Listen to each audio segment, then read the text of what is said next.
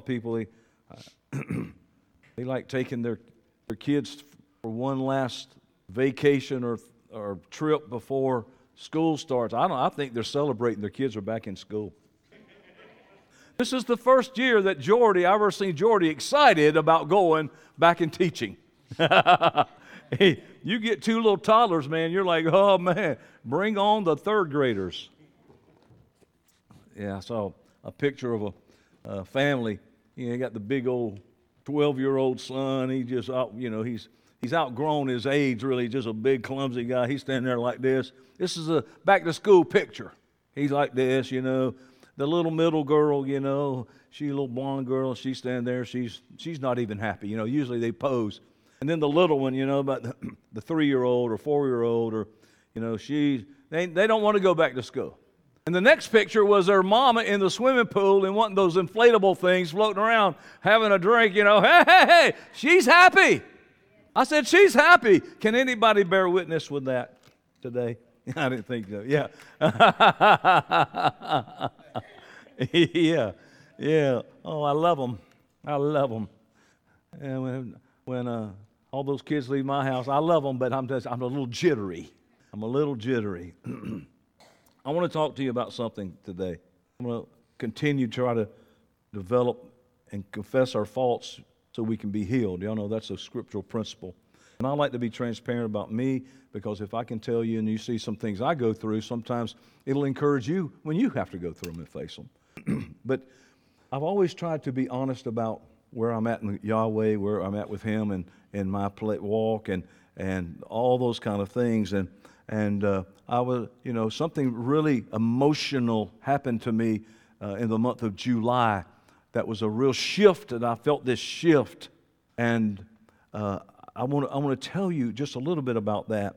I, I want you to know we're our these what what we're doing now is shifting, and you got to prepare for that shift and just flow with it. It's really all you got to do. And I, I've been at war. I've been a man of war from the last experience I had that took me to that place of uh, the real, the true gospel.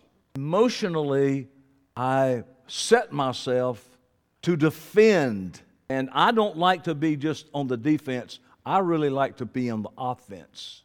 Joel will tell you, when I played basketball, I kept my hands just like this pass it to me.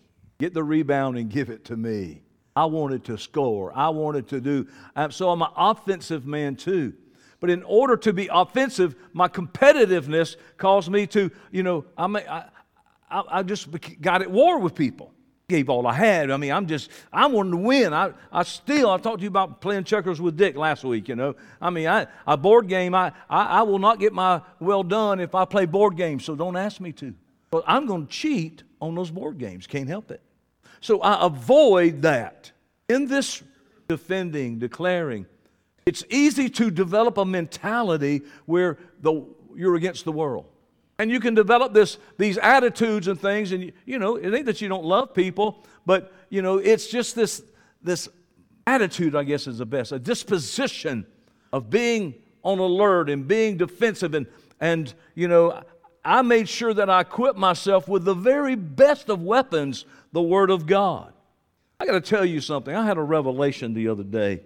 We were here on a Wednesday night, and I'm laying doctrine down, proving, proving all these things because I know that's what Yahweh told me to do. Even though I know that nobody, what they believe, isn't based on the Bible anyhow. Maybe a part of the Bible, but not on the Bible. So I'm sitting there, and we're talking about, you know, justification and all those kind of things, which I don't I think we have to know. And so then Daniel Rivera looked at me, and then basically him and uh, Veronica, and I think Bethany was one of them, they looked at me like, That's, this is what we believe. We don't believe that anyhow. So the battle that I've had for the past several years in establishing doctrine and putting it in the vault put me in a state of mind of being uh, attacked and attacking. I'm not saying I was sinning or nothing like that, but it was a mindset that I'm going to, hey, you, you want to fight? Okay, watch this. Here's a scripture. When they said sword of the Spirit, the Word of God, I literally use the scriptures I have and, and I slice somebody up. And I said, Well, okay, I know you believe that, you know, but this is what the Bible says. So now in this shift that, that's taken place for me, and this transition that we know is how God operates, taught it, wrote a song about it, transitional voice. So these young people, core of this house now, the distinction of these young men and young women who were sons and daughters of a pure seed, not a perfect people, of course, none of us are perfect yet, that don't have to be deprogrammed. A wonderful thing. So I don't know how, if I'm ever going to get delivered from that. I hope I do. I know the transition is God's doing that's working me. But the fact is, I, I think that most people, you don't have to tell them why, just tell them what and they will receive it. Now, I can't never do that, but everything I teach now, I can tell and preach and give you a doctrine. I mean, a, uh, uh, it's in the vault, as we say. So as we as we move on in understanding this this thing, uh, we're going to focus now on the body. I want to talk about it. It's going to change the way that we do church. I mean, I love singing. I get up there singing. I'm going to tell you what, all, all we got to do is put a different sound on. I put a different sound on that keyboard, I can write a song about it and go, you know. Uh, sometimes I have to be careful. We, we put a certain sound on and it sounds good, man. We'll just sing it all day. Me and Joel just get up there and poor Stephanie sitting up there, and me and him just gone holding la la land jamming. The way that the body and what God's going to do in us is going to change how we think and how we come and assemble. And it will not be a work of the flesh. It will be a work of the Spirit. I read something recently by this lady, Margaret Mead, who was a, uh, an anthropologist. I don't even know if she's still alive. And she was asked the question of what is the sign of civilization? And so this student assumed that maybe she was going to talk about they found fish hooks. That's where civilization and culture started. Or, oh, well, look, we found, we found in this in this dig that we had, you know, this architectural dig, we found a clay pot or pieces and of civilization, or we found these grinding stones or the arrowheads or, or you know, tools or something like that. But this lady said, no, the first sign of civilization in an ancient culture is a femur bone. I'm like, femur bone? But it wasn't just any femur thigh bone but it was a broken and healed femur thigh bone. The first sign of civilization of a culture is a, it isn't tools, it isn't pottery, it's not hieroglyphics on a wall. No, it is a broken, healed femur bone. And she explained this. In the animal kingdom, if you break your femur, guess what? If you break your leg, you're probably dead meat, literally. You're not going to be able to run if danger comes. You, you can't go to the river and get something to drink. You can't hunt for food. Now you are be, have become the hunted. You are the meat of other prowling beasts. No animal survives a broken leg long enough for the bone to heal. So this lady said this, and I just, it just leaped at me, and I just it just spoke to me. A broken femur bone that has healed is evidence that somebody that somebody has taken the time to stay with a person who fell. They have bound up the wound, carried the person to safety, and has tended to the person through recovery. Helping someone through their difficulty is the first sign of civilization in a culture. She made this last statement We are at our best when we serve others. Now, I don't know where, it, where she's at in her faith or beliefs or anything like that, but what she's saying right here, I believe, is the truth, even if the story's not in the Bible. Everyone, I want you to come up here, please. Coach, Dick, Chester, I want y'all to see something this morning. I don't want to leave anybody else. I'm, these are three, excuse me, four of your elders.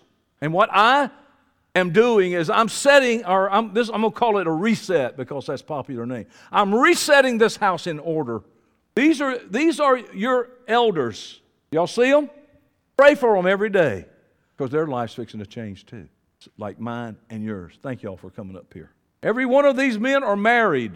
Pray for that too.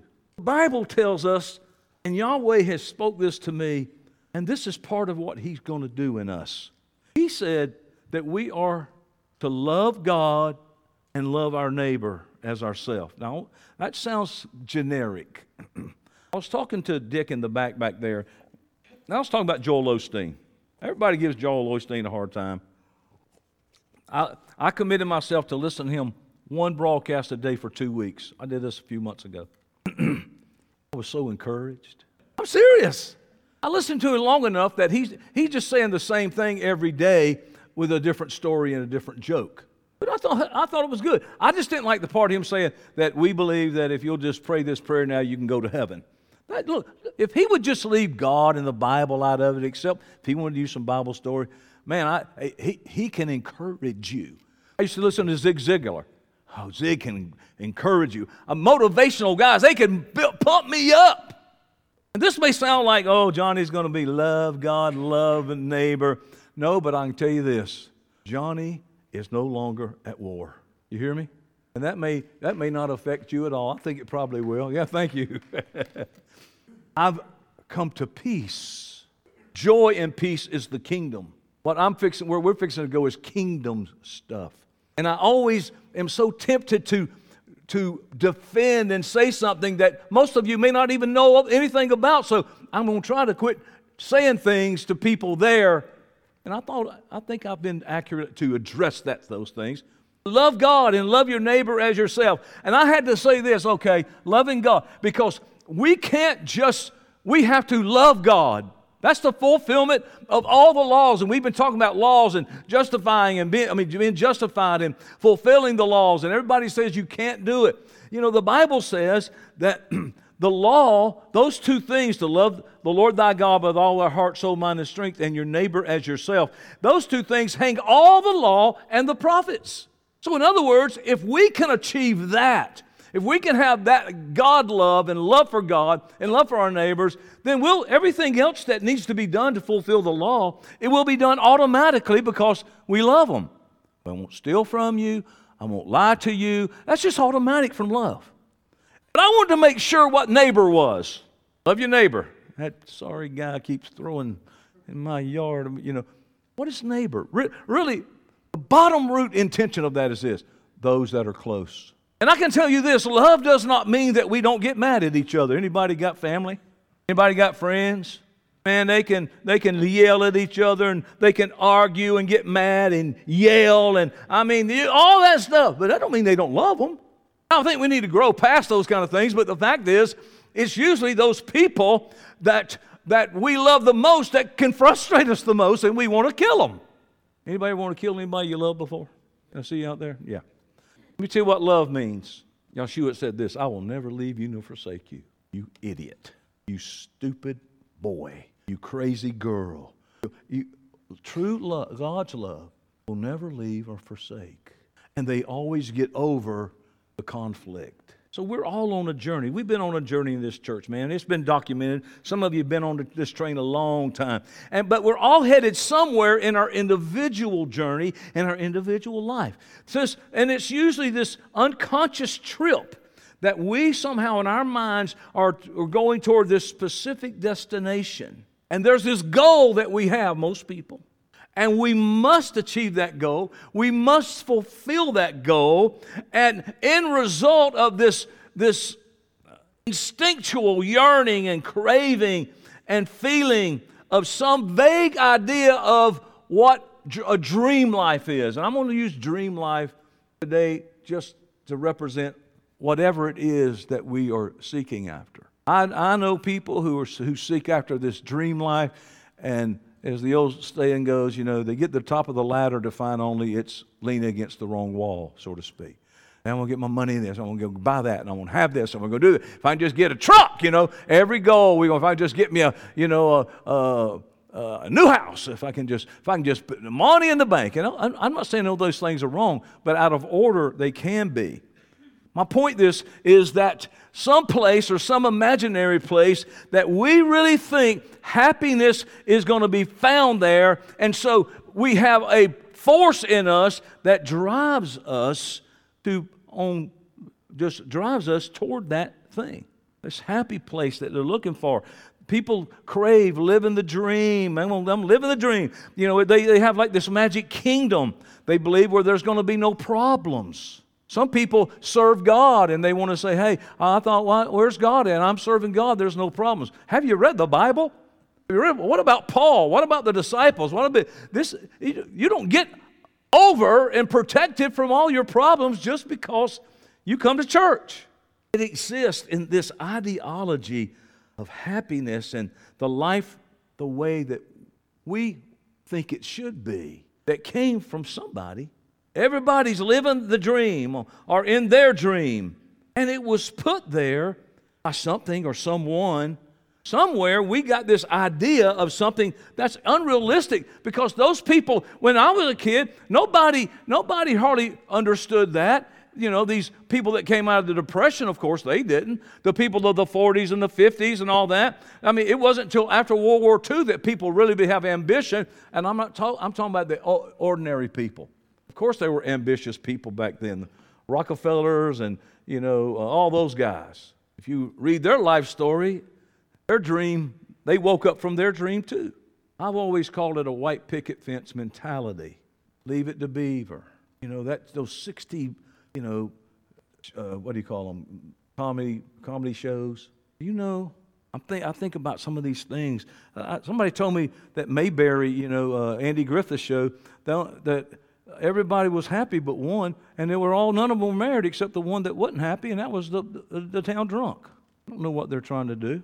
So we have this motivation by this vision of what we think success is and isn't. And we all have this same thing in us, and that's what we want. I want that. I crave that. I desire that. I love that. And we will love it with our whole heart.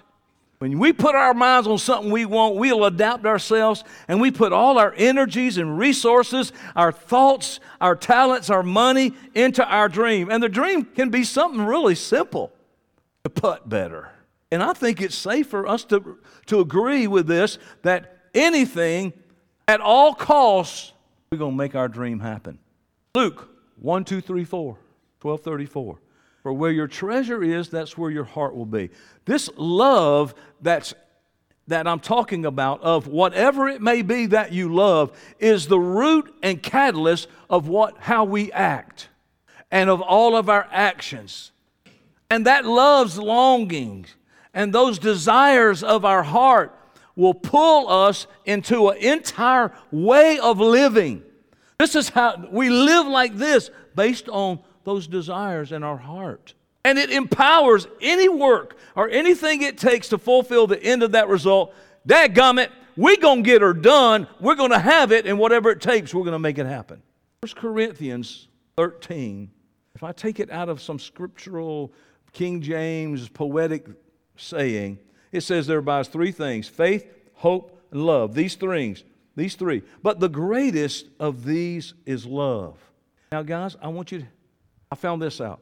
If I'm talking about this, some people may be relating where they are in their relationships and all that, that kind of love. I'm not really talking about that. I'm talking about what we love, what we desire, what, what we crave down in here, what we want. An empowerment that can work for anybody. It's a spiritual principle, but you don't have to be a Christian or anything else to make that power work in your life. You can achieve and get what you want if, if you have that real desire and you love it. Because love is so powerful, it will go through anything to make you have it. True principle. I think faith is powerful. We need more of it. We need to grow in our faith. I think hope is powerful. But the Bible says the greatest of these is love. That, that word in the Greek, greatest, is megas. We get mega from it. It is mega powerful. It's the greatest. The fact is, I can have the one faith and know all that. I can understand the one hope. But the only power that exists that will empower me to please God and accomplish what God wants me to accomplish is love. The same thing that causes us to accomplish anything in anybody's life love and the desire of our heart. Always say, Look, you got to love me down in your heart. You got to love me here. And if you do, you will fulfill everything that I've called you to do and want you to do. I think that these desires in us will we'll find every way possible to fulfill our dreams and our visions until we have the life we're after. Oh, you turn me down here? Well, guess what? I'm going to do? I'm going to have it. I'm going to make it happen. This picture, this vision of our goal, our dream, has brought our imaginations into captivity. And it has put our behavior on autopilot. Here we are. We do other things, but down in our heart while we're sitting at home and we, we're thinking about that. While we're doing that, we're thinking about that. While we do this, how am I going to do this? We're scheming, we're planning. And we don't need any laws or any rules to enforce us to make us desire that and make us work toward that and make us do whatever it takes. We don't need a law to do that because this love, you don't, nobody's going to have to make you do What's your heart's desire in love is.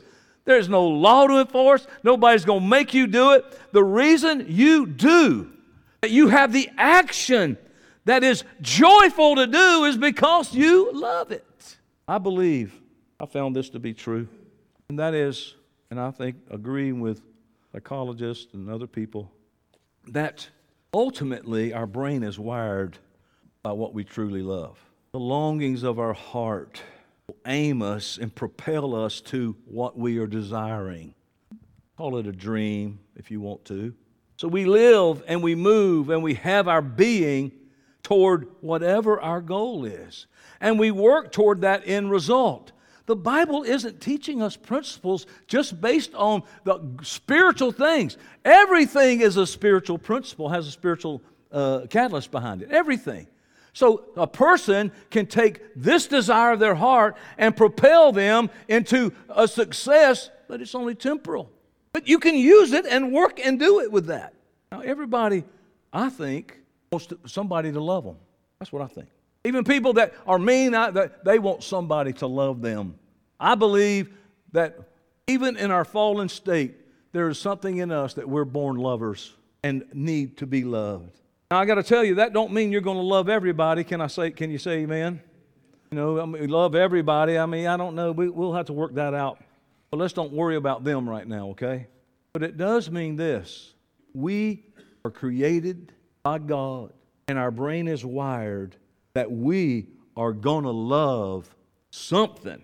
You hear what I just said? You're going to love something. It may not be good, but you're going to, there's going to be something that you find out in life and desire, and the desire of your heart will be toward what you love, and that love will empower you to do whatever it is it takes at all costs to receive and get that thing that you love. You can't help it.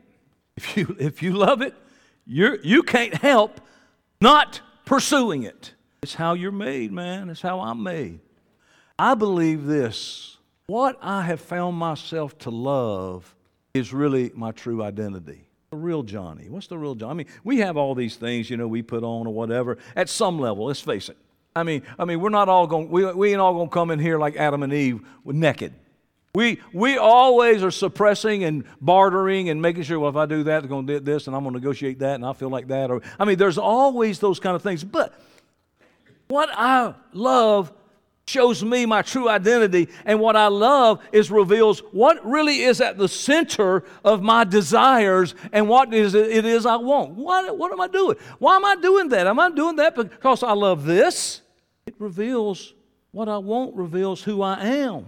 And what I want determines the life I'm going to live, what, what direction I take, what my destination is going to be. My experience is this according with the scriptures. That my love will either set my affections on heavenly things and eternal things, or that desire, that love will drag me down. I'm quoting Colossians 2 8. Drag you down and spoil you through philosophy and vain deceit, after the tradition of men, after the rudiments of the world, and not after Christ. This inbred craving of our heart is the very seat and the pivotal point to where the real Johnny sits. That's where you are. I know your place. I know where you're sitting. I know it's reserved. You know, you ever got that place? You ever done this where you, you, have, you know, I mean, you're in E6, Johnny. I've seen people go to the, to the ballpark, you know, on TV and stuff. It never happened to me. And they, they, nobody be sitting in the, in the floor seats at a Lakers game or something, you know. And so people who are up in the top come down there and sit. And of course, they get kicked out by the usher. I know, I found out where Johnny really sits. Am I at the head of the table, in the table? Who am I? Where am I really sitting? How did I find that out? And that trapped me, the desires of my heart trapped me inside my own identity. Not God's identity for me, but my own. The Bible calls this place here that I'm talking about cardia. It's a Greek word, as in cardiac. Or the cardi, what's my doctor? A cardi heart doctor? Cardiologist. And in the Greek, it means this the thoughts or feelings, the mind, the middle, and it also has to do with heart, broken heart. So as I'm meditating on this, man, I'm like, so I have this cardia, and my heart's desires are what aims and directs me toward my destiny that I believe is my dream life. See, my dream life is in, in, inheriting the kingdom of God and ruling and reigning. That's my dream world. And the version of the kind of life we want to live is in that heart cardia. And it will, at all cost and at any cost, go after what we have in our heart, that desire that's there. So, the love that I'm trying to talk about today is a subconscious desire that I don't even have to try to think about. I don't, if you love something, you don't have to try to say, okay, what was it that I loved? Oh, yeah, oh, I know, I love cornbread. No, you wake up thinking about cornbread. You go to bed thinking about cornbread. You dream about cornbread. That's that thing that's in us. That's what I'm talking about. That subconscious desires that operates when we, we don't have to, without even thinking really, because it's not something that has to do with the brain as much as it is in here. And it's not a decision you're making. Okay, I'm going to choose that. No, you've already chosen it. It's what you love. It's what you're after. It's what I'm after. Or you don't even have to feel like you want it. What defines it is what we do. You know, I don't really feel like cornbread, but guess what? I'm going to have some anyhow. What we do, our action, defines what our love is and our heart's desire. It's a basic inclination, and it's a, it's a default that automatically generates the choices that we make. yep, there I go again. Anybody been like that? There I go sinning again.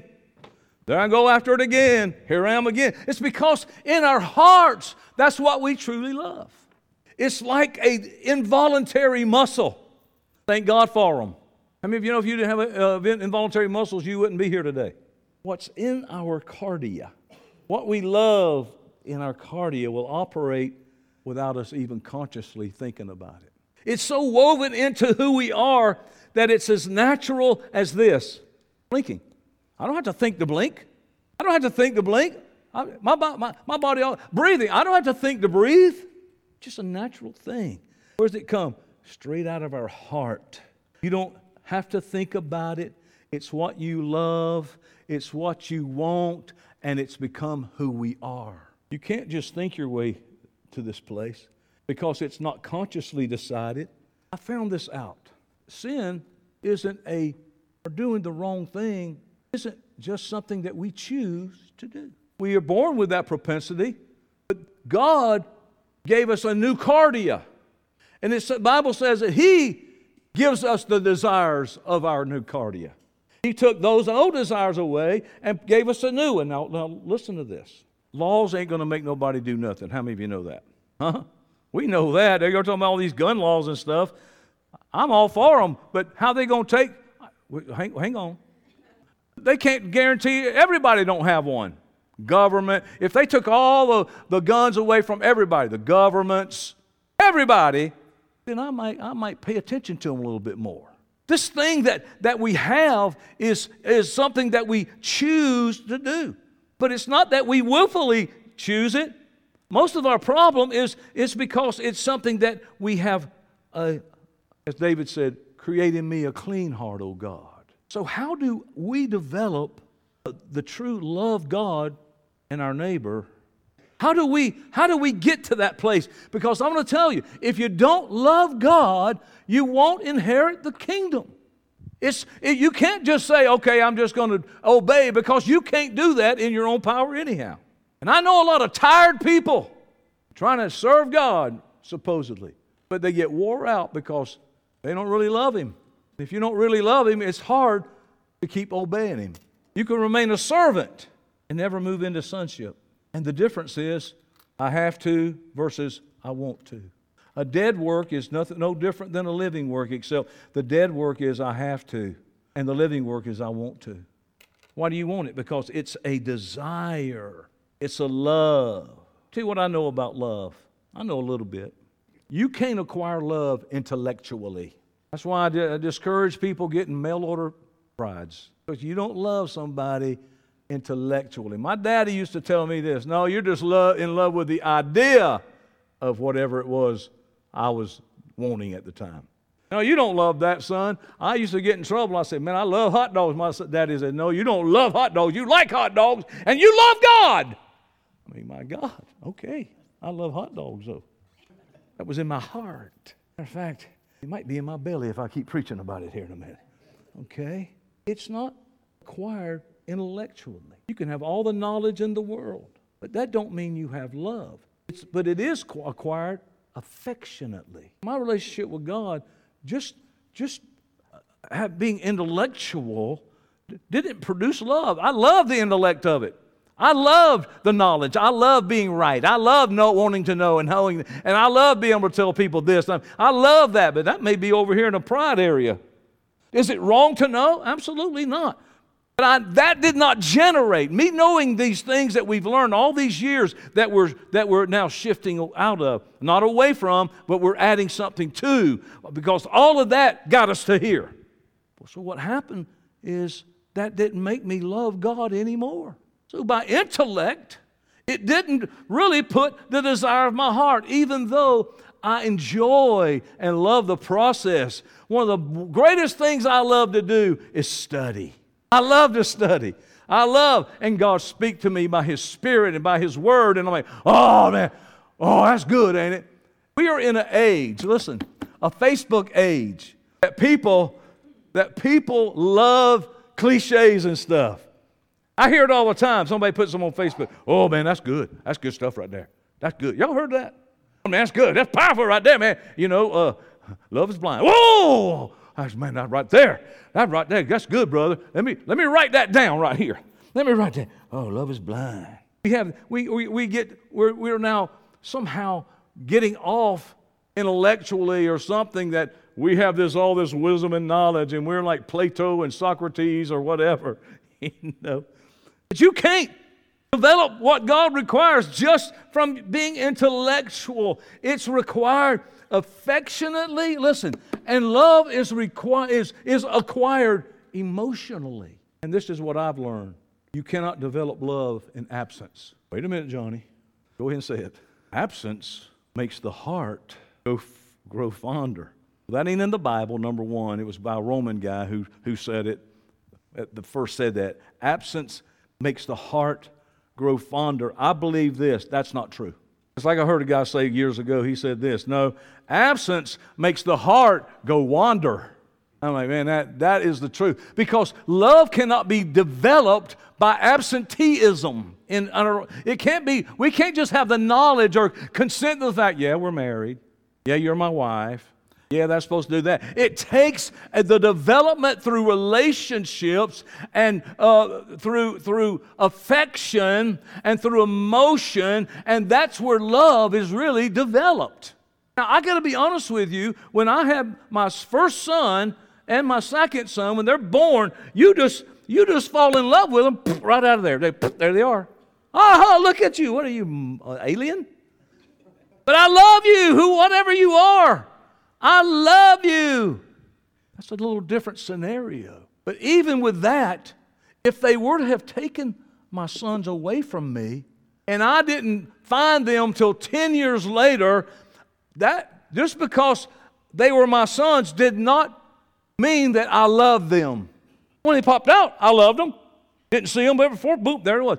But here, because I, I tell you, I, there was a guy, a kid that got kidnapped years ago, and when he came back, or he got his mama, his a lady swapped their babies, and when he was about 18 years old or 15 years old or something like that, he found out the truth, and he went back to live with his real mom and daddy. Didn't work.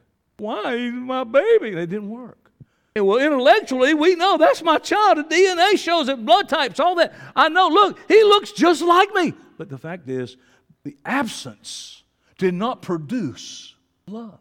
It just, love, it just ain't acquired information. It's more like inscribing something into the very fiber of your being. Like the Bible says, I'm going to write that in your cardia.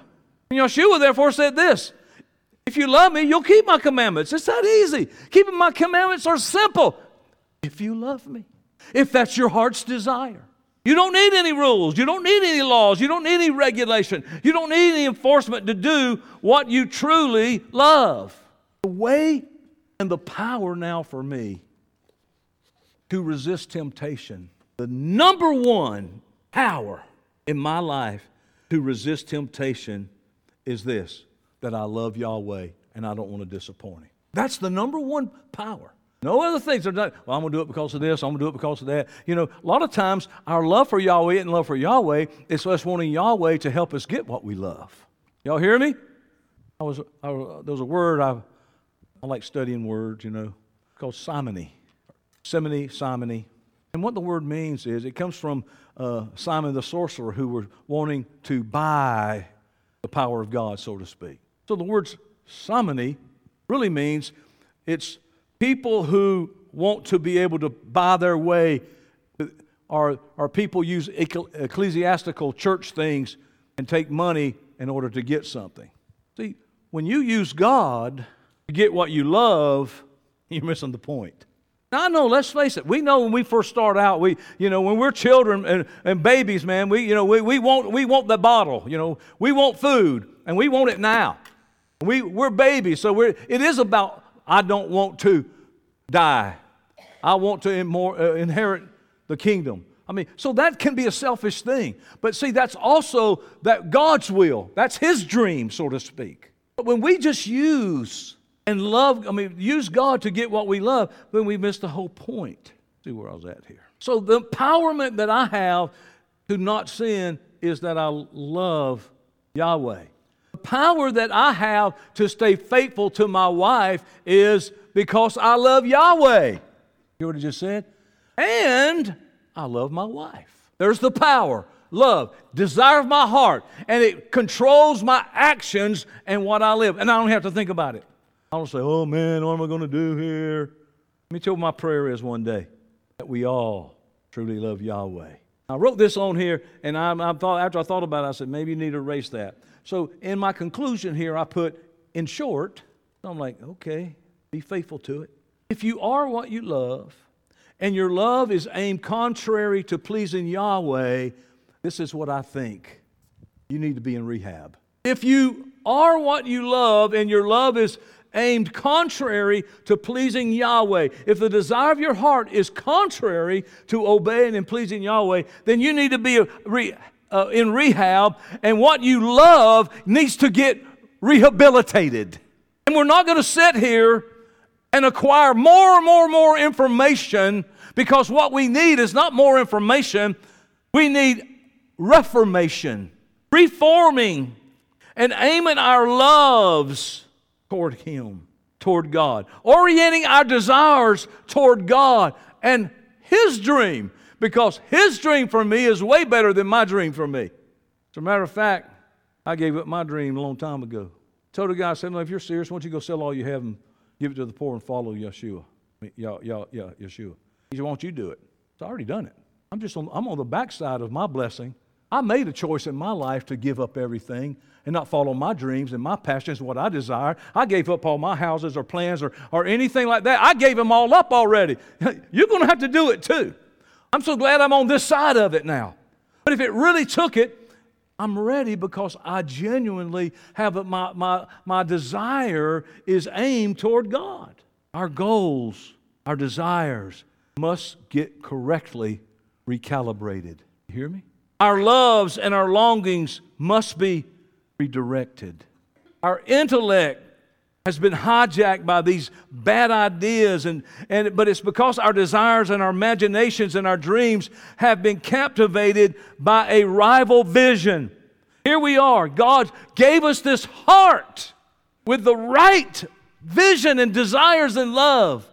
But now this rival came. And guess what? It's listen listen to me close it's caused a broken heart i taught on this years ago i called it mental fragmentation the Bible calls it double mindedness. If you have a, a heart that's whole and it becomes double minded, now you have a broken heart. I am convinced that most of our issues in our minds and in our life are based from double mindedness and a broken heart, which means this dialogos, to, to pass. We've been captivated the Bible says if you have a broken heart or mental fragmentation or double mindedness, that person must not suppose he will receive anything from Yahweh. He is, uh, he is double minded and unstable all his ways. Why isn't God answering my prayers? Because you are, you have a broken heart. And a lot of it happens when you choose not God's way. You set your affections on earthly things and got disappointed by what life can only do, and that is disappoint. And so, guess who gets blamed for it? God. Where are you? Where are you? I'm back here. I think we need to reset to this place as we move into this where we're, where we're going to be. Yahweh's created us for Himself. What does that mean? Your heart is designed to find its end in Him. It don't work properly when you put your heart in for an, any other purpose. And you can spend every day 24 7 restlessly craving rival gods and dreams and pursuing these rival destination but your subconscious longings of your heart are aimed now in, in somewhere else our, our orientation is now tilted i was thinking about the, how the earth is tilted on its axis and what if happened what would happen if it wasn't? And maybe did that happen at the fall? Or, or what if it was set up? Would we have perfect weather all day, 24 7, 365 a year, or whatever? It got jilted up, off kilter. Our GPS is malfunctioning. It gives us these false bearings, and the results have been disastrous and not victorious. And it, we've got to find that place where we can really walk in the power of what God says. Our culture, man, the television and media and all that has sold us a faulty fantasy idea of a dream life. I want to tell you something. If you've got young children, you better guard them because this media will gobble them up and break their heart. It trains us to love the wrong life. It teaches us to long for some rendition and re- counterfeit replacement of really the abundant life that Yahweh has promised. The sad part, these aren't just things we do, these things do something for us or something to us. We must have a reformation of what we love, a recalibration of our heart. Yahweh had this love. He was so alive with it, this heart's desire. He craved it down in his heart. The deep yearning that beckons us to cry out as Yahweh. Yahweh inviting people of all nations to become into his sweet family and experience that attachment of love that he has for us. He wants that to, us to experience that to him and to each other. Down in the very deepest regions of who what we really desire and who we want down in our heart. That's why I wanted to sing that song this morning, Joel, with all my heart. Let me tell you what I want you to listen to Yahweh talking to you this morning, okay? I'm, I'm, I'm using words, but I want you to hear him speaking to you. He wants to breathe his Holy Spirit into your mind and your mind, uh, hearts and your bodies this morning. He wants to breathe the breath of life. Christ in us, transforming, healing, restoring us from the effects of the symptoms of sinful fall. This, uh, you, know what? I don't know if Yahweh told me this part or not, but when man fell, his heart got broke. His heart was broken. And you can use that analogy with people who are sad with a broken heart or people that had a broken heart that don't work right. That's why God gives us a new heart. It was broken and it was aligned and desiring and had desires in it and love for things it ought not. And he said, That's what I do. I will give you a new heart. And I began to think of my own life about I was born with a broken heart, a deformed valve. And it took me 65 years to realize that's what it was. But guess what? I got it repaired, I got it recalibrated. Your body and my body is designed by God to be a literal temple of God's Spirit. He loves us. And we can only do what He wants us to do and really what we will want to do by our love that we have. It will give us the desire to want to do that more than other things. And I want to tell you why I love God. Of course, it's become my whole life. Everything that I do and breathe, and it's all about doing what He wants me to do. I'm not boasting of that. I'm just saying that's how, how it's happened. But He loved me first. I love people that love me, those that never leave you nor forsake you, you know. I, I love it. I love it. People who, people, don't you love somebody that knows who you really are, but yet they love you and they receive you and they even respect who you are, even though you may do things stupid sometimes. That's called a wife, a husband, a friend. He loved me first. I can't resist that. This broken heart that we have, when we become double minded, it broke our heart, new heart that He gave us. And this is what He told me to tell you today come to Him. Come to Him. All it is is you need to get your prescription refilled. And this is the place to get grafted in, plugged in, your prescription refilled, whatever, however, on whatever metaphor you want to use. in this resetting of order for this house, we're acknowledging and resetting elders in this church, responsible elders. It's a very important place and part of the body. I believe the elders are what produces the immune system in a local church. Produce white blood cells that are key players in the immune system. They're made in your bone marrow and part of the lymphatic system. White blood cells move through the blood and tissue throughout your body looking for foreign invader, invaders, microbes, such as bacteria, viruses, parasites, and fungus or fungi. Listen what the Bible says. Is any sick among you? Let them call the elders of the church and let them pray over him, anointing him with oil in the name of the Lord. And the prayer of faith shall save the sick, and the Lord shall raise him up. And if he have committed sins, they shall be forgiven him. And it says, Confess your faults one to another and pray one for the other that you may be healed. And the affectionate, fervent prayer of a righteous man availeth much. Let me, let me tell you something. I'm speaking to elders. I'm talking the whole body, really. Such an important place for the well being of the body of Christ, this local church, not just physically, but in every way. And God operates by different principles. And if you're not here, there's part of missing. When we don't come, it's part there, that we, we can't do it in absence. We can't love Christ in absence because it won't make your heart grow fonder, it'll make it wander. This morning, I want you to bow your heads. Thank y'all for tuning in. See you next week. I want you to bow your heads a minute.